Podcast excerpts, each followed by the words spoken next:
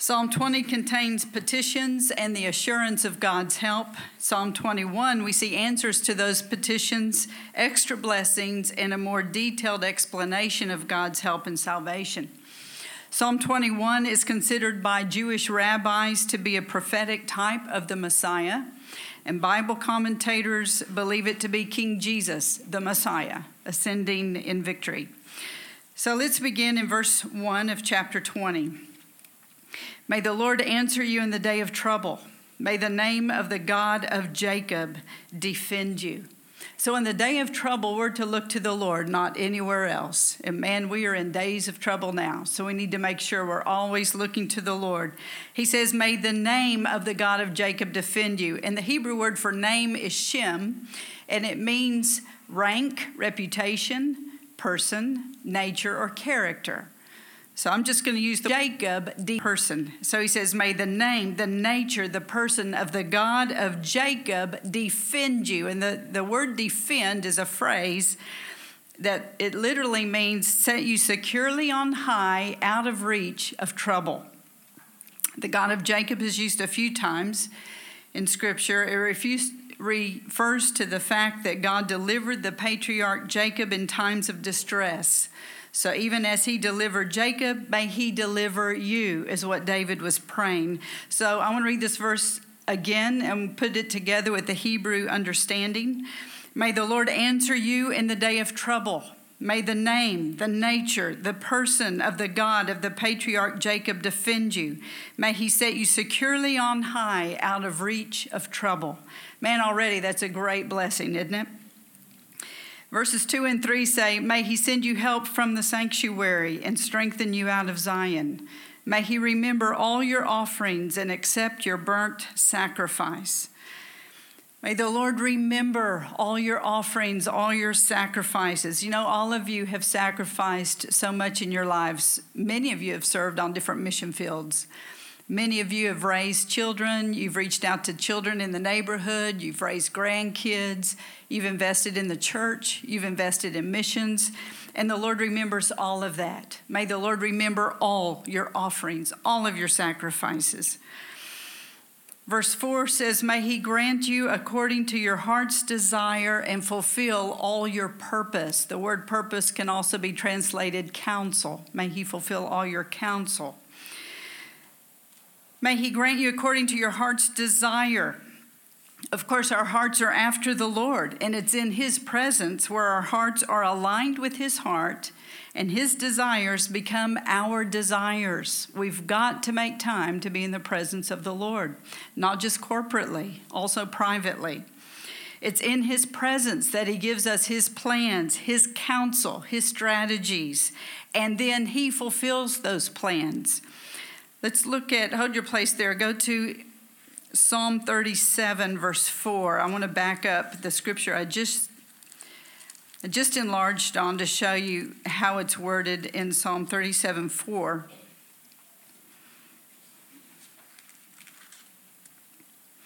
He says, Delight yourself also in the Lord, and he shall give you the desires of your heart. This word, delight yourself, it means delicately delight yourself. So it's not a strong presence that brings God delight because of all the good stuff you're doing. It's not an active del- that where he delights because of your good works. It's it's where he delights because you are delicately seeking him. You have soft adoring eyes for the Lord. You love his presence you soak in his love. And he says, if you will delicately delight yourself in the Lord, he will give you your heart's desires. Now, the word give in Hebrew means to put or provide or to give. That's what we normally understand that to mean. He will put there, he will provide it, he will give it. But it also means he will grant, he will give and execute. So, what it says is God both puts his desires in our hearts and he brings them to pass, he executes them. He grants those desires. So, as we're in His presence, loving His presence, adoring Him, getting His plans and strategies, hearing from the Spirit of God, He gives us, He aligns our heart with His heart, and He puts in our hearts what's in His heart. And then we start praying into those things, and then He fulfills them. So it's not, well, if I please the Lord, He's going to give me the Cadillac I want. That's, that's not what this is. If I delight in the Lord, I'm going to want what He wants, and then He's going to fulfill those petitions. Okay, back in uh, Psalm 20, verse 5, this is a victory verse. He says, We will rejoice in your salvation, and in the name of our God, we will set up our banners. May the Lord fulfill all your petitions. We rejoice in our God given salvation, and only in His name, His nature, His person do we set up our banners of victory. Psalm 60, 11 and 12. If you can get there quickly, otherwise I'll read it to you. Psalm 60, 11 and 12 says, Give us help from trouble, for vain is the help of man. Through God we will do valiantly, for it is He who shall tread down our enemies. So, back in verse 5 of chapter 20, we rejoice in His salvation. In His name we set up our banners. So, the salvation is all by Him. And then, verse 6, He says, Now I know that the Lord saves his anointed. And it's for the word Messiah. The Lord saves his Messiah. He will answer him from his holy heaven with the saving strength of his right hand. Look at the first part of that verse. Now I know. This is a statement of faith that prayer is heard, that the answer is coming, that victory is on the way. 1 John 5 14 and 15 says, And this is the confidence we know these things. This is the confidence that we have in Him that if we ask anything according to His will, He hears us. And if we know that He hears us, we know that we have the petitions that we've asked of Him. It's what we know. This is our confidence. 2 Timothy 1:12 Paul said, "I know whom I have believed, and I am persuaded that he's able to keep what I've committed to him until that day." So that's what we need to have, a faith, a knowing, a confidence. Now I know that the Lord saves his anointed, his Messiah, but also us. I know the Lord will undertake for me. Verse 7 says, Some trust in chariots and some in horses, but we will remember the name of the Lord our God. They are bowed down and fallen, but we have risen and stand upright. Save, Lord. May the King answer us when we call. So it's through the mercy of God that we're not shaken. We trust in Him. If you'll hold your place there and go to Deuteronomy chapter 20. Deuteronomy 20, we're going to read verses 1 through 4.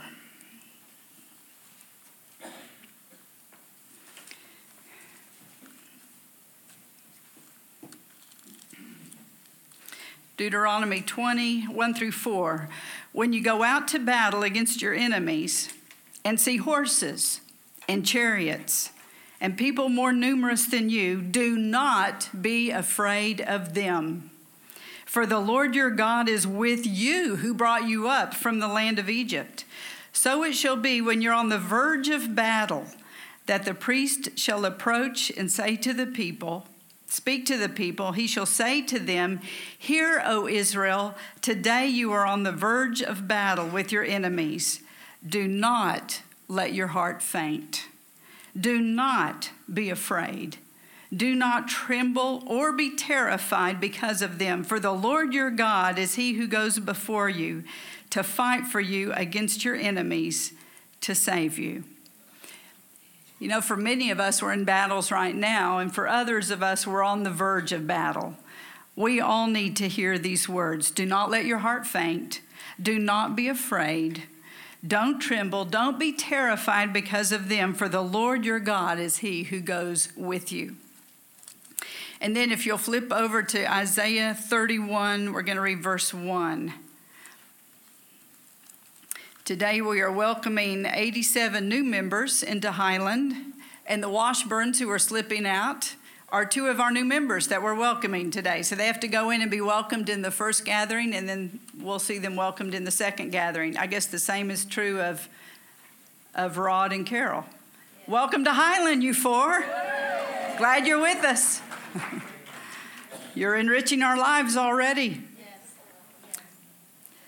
Okay, so notice I'll remind you in Deuteronomy 20 verse 1 he says don't do not look at the horses and the chariots and all the people and have fear rise up in your hearts. Okay, now so in Isaiah 31 verse 1 he says woe to those who go down to Egypt for help and rely on horses who trust in chariots because they are many and in horsemen because they are very strong.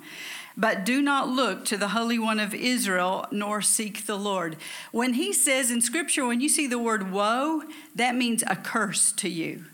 So there is a curse for those who trust in horses or chariots or horsemen or man or anything else other than the Lord. So if we go back to Psalm 20, we read 7 and 8 again. Some trust in chariots and some in horses, but we will not. We will remember and call on the name of the Lord our God. Look at verse 9. Save, Lord, may the king answer us when we call.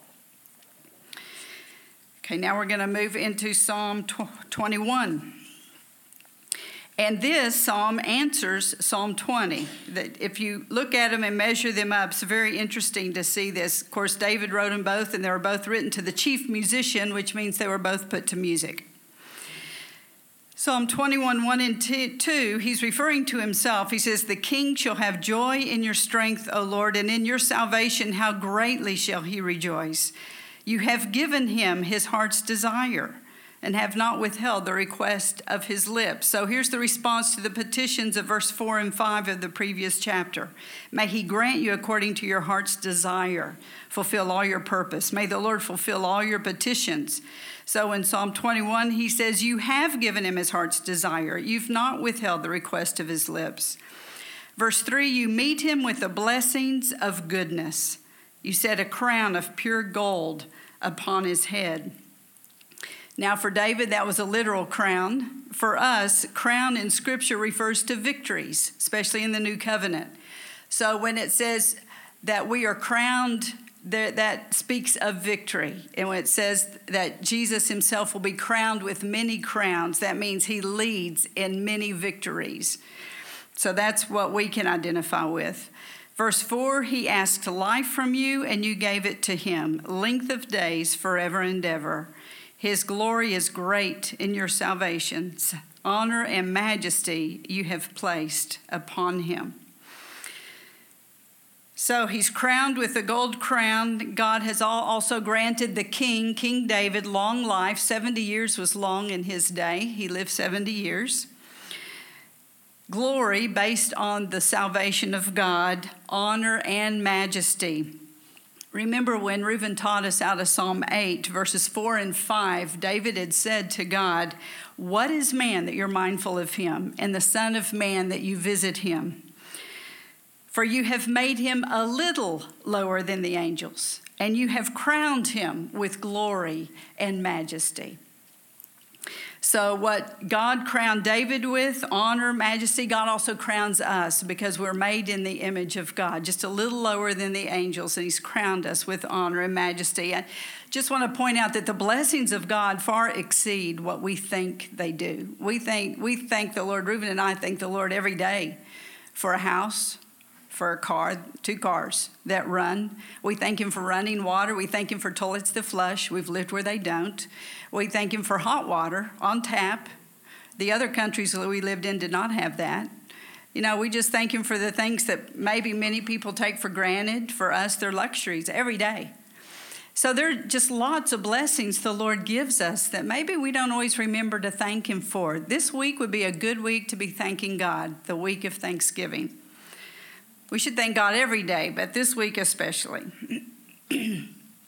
so, verse 6 says, You have made him most blessed forever. You know, we could say that too. The Lord has made us most blessed forever. You have made him exceedingly glad with your presence. See, there again, it's in God's presence that our joy is complete, that we find our strength, where we find where we belong. You know, if you feel like you don't belong anywhere, you don't belong in any particular circle of friends or any particular CG or whatever, you just kind of don't belong, it's in your presence. It's in God's presence where you will always belong. That's where you can be fully at rest, know that you are intimately and totally loved and very secure with Him. So that's the best blessing of all these blessings that he names in verses 4 and 5 is that he said, You've made him exceedingly glad with your presence. Psalm 16, verse 11, matches this verse. 16, 11, also written by David. He says, You will show me the path of life. In your presence is fullness of joy. At your right hand are pleasures forevermore. This year I read this book by Tommy Tenney, The God Catchers. It's the sequel to the book The God Chasers, which was very popular about 20 years ago and hopefully still is somewhere. But The God Catchers is a really good sequel to it. It's also talking about passionately pursuing God. That's what The God Chasers is about. But in this book, he says, Pursue him until you encounter him and experience his presence and then live in his presence. And it so impacted my life. I was thinking of buying one for all of you until I saw the price. But, you know, if you um, want to get a good book to read over the next couple of months, I would suggest this The God Catchers by Tommy Tenney. I recommend this. So, Psalm 21, verse 7 the king trusts in the Lord, and we say we do too. And through the mercy of the Most High, he shall not be moved. David calls God the Most High. It's the Hebrew word Elyon. It's usually paired with the name El, which is short for Elohim. And so you see it in other places El Elyon or El Shaddai. It means God Most High, God in the highest, supreme, and exalted. David says, through the mercy of the Most High, Elyon, the exalted, supreme God, we will not be shaken. It's not through our own strength, our own goodness, our good luck, or anything else that keeps us steady. And the only thing that will keep us steady in the days to come will be only through the mercy of the Most High. It's through his lavish mercy that we stand. Verses 8 and 9, it says, Your hand will find all your enemies, your right hand will find those who hate you. You shall make them as a fiery oven in the time of your anger. The Lord shall swallow them up in his wrath, and the fire shall devour them. God's judgment is often referred to as fire. Verse 10 says, Their offspring you shall destroy from the earth and their descendants from among the sons of men. Having no one to carry on the family name was considered a great curse in Middle Eastern culture. So that was often the way that specifically David would speak about wicked men or women. He'd say, no, Get rid of their offspring. Don't let their children live. Don't let them see their children's children because children and children's children were so important in Middle Eastern culture, carrying on the family name. Verse 11 and 12 says, For they intended evil against you. They devised a plan which they're not able to perform. Therefore, you will make them turn their back or turn away. You will make ready your arrows on your string toward their faces. I like this in verse 11. It says, They intended evil against you, devised a plot that they're not able to perform. They're not able to carry it out. They will make plans of destruction that they cannot complete, they can't carry out. That's a good way for us to pray right now because there are a lot of plans of destruction being made that, that are demonically inspired. This is a good way to pray that they not be able to carry them out, that the Lord would confuse the ranks of the enemy. Verse 13 says, Be exalted, O Lord, in your own strength. We will sing and praise your power. And then I want to read again Psalm 27 to 9, just kind of the whole focus of the Lord being a warrior. We will sing and praise your power. Will say again, some trust in chariots and some in horses, but we will remember the name of the Lord our God. They are bowed down and fallen, but we will risen, will rise. We are risen and stand upright. And then if you look at chapter 18, Psalm 18, 17 through 19, it says, He delivered me from my strong enemy. So there again, our hope is in the Lord, our trust is in the Lord, all of our deliverance comes from Him. He delivered me from my strong enemy, from those who hated me, for they were too strong for me. They confronted me in the day of my calamity, but the Lord was my support. He also brought me out into a broad place. He delivered me because he delighted in me.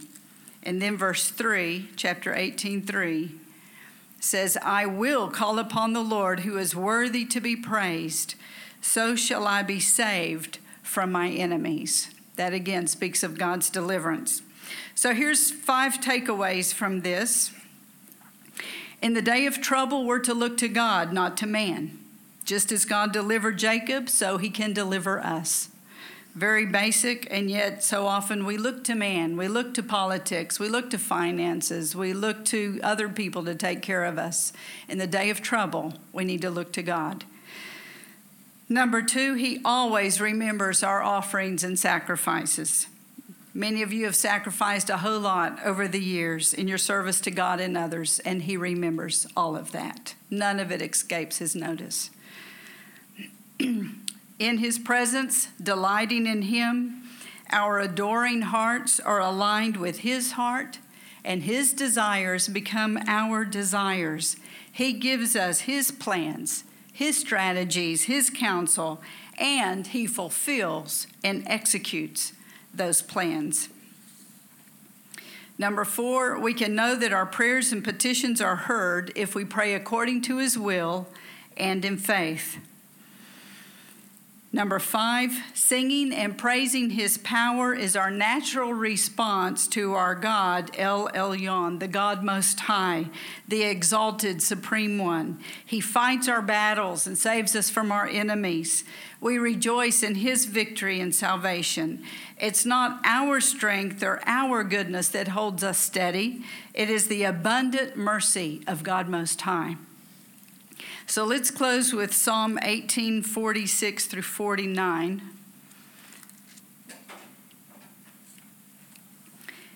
Psalm 1846 says, The Lord lives. He still lives, aren't you glad? The Lord lives even today. Blessed be my rock, and exalted be the God of my salvation. It is God who avenges me and subdues the people under me. He delivers me from my enemies. You also lift me up above those who rise against me. You have delivered me from the violent man. Therefore, I will give thanks to you, O Lord, among the Gentiles. That means the nations or the non Jews, and sing praises to your name. It is the Lord who delivers us. Blessed be my rock. You know, when he speaks of enemies, they're not always people enemies. Sometimes they're enemies of our soul, their anxieties, their fears their resentments, their hurts, their wounds, their rejections. He is the one who subdues people under us and delivers us from our enemies. So God is good. He does good. He does far more than we ask for. The blessings He give, eh, gives exceeds the ones we pray for. Remember Ephesians 3, verse 20. He is able to do exceedingly above all that we ask or think. So it's right that we live in thanksgiving and praise Him. So we're going to now listen to the blessing song by Dennis Jernigan. He wrote this many years ago. In fact, he sang at Highland years ago. He was part of a worship CD that was produced here. And you have the words on your table. If you want to read along, sing along, if you just want to close your eyes and let him sing over you, he starts out with Psalm 20, verse 1 May the Lord answer you in the day of your trouble. So that's why we actually chose this. But he continues to sing all kinds of scriptures. It's all the blessing of the Lord that you find in scripture. So you might just want to sit back, close your eyes, and receive the blessing as well. Um, we're playing a 2014 recording of it. Dennis Jernigan has Parkinson's disease now, and his voice has, is a, a lot weaker. So we're, we're playing a, a recording when his voice is still quite strong. So, Reuben, if you'll start that.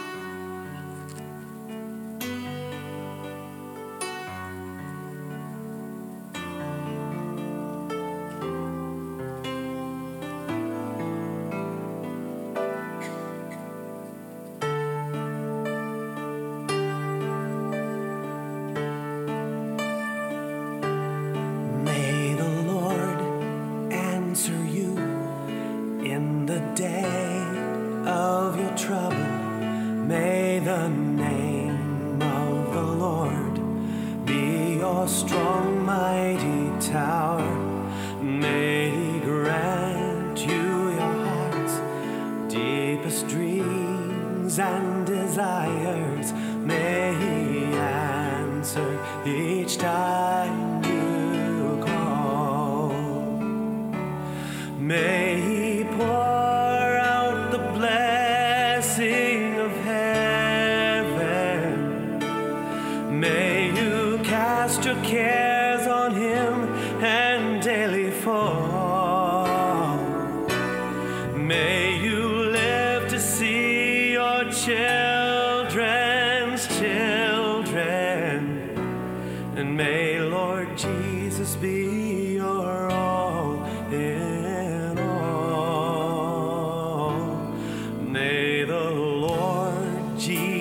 Christ, satisfy beyond all measure.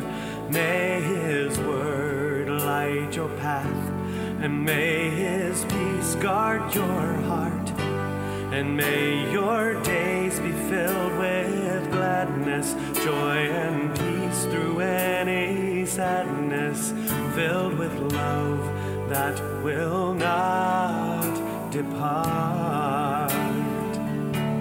and may your strength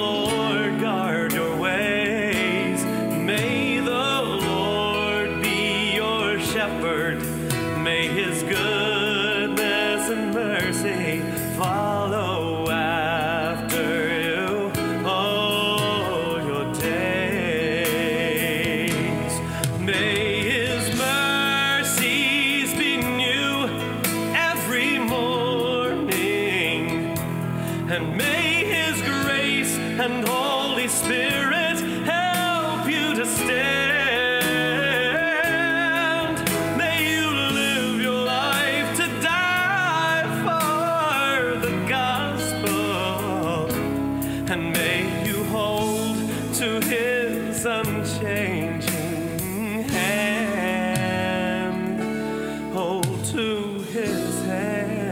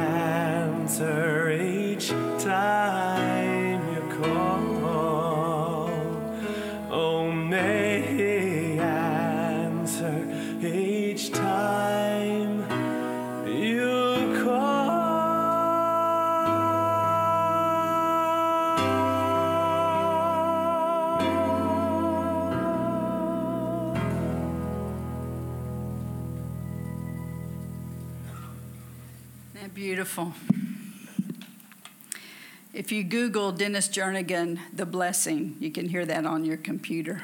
Yes, Galen? If it's quick. I just wanted to tell you, you know, God does answer prayer.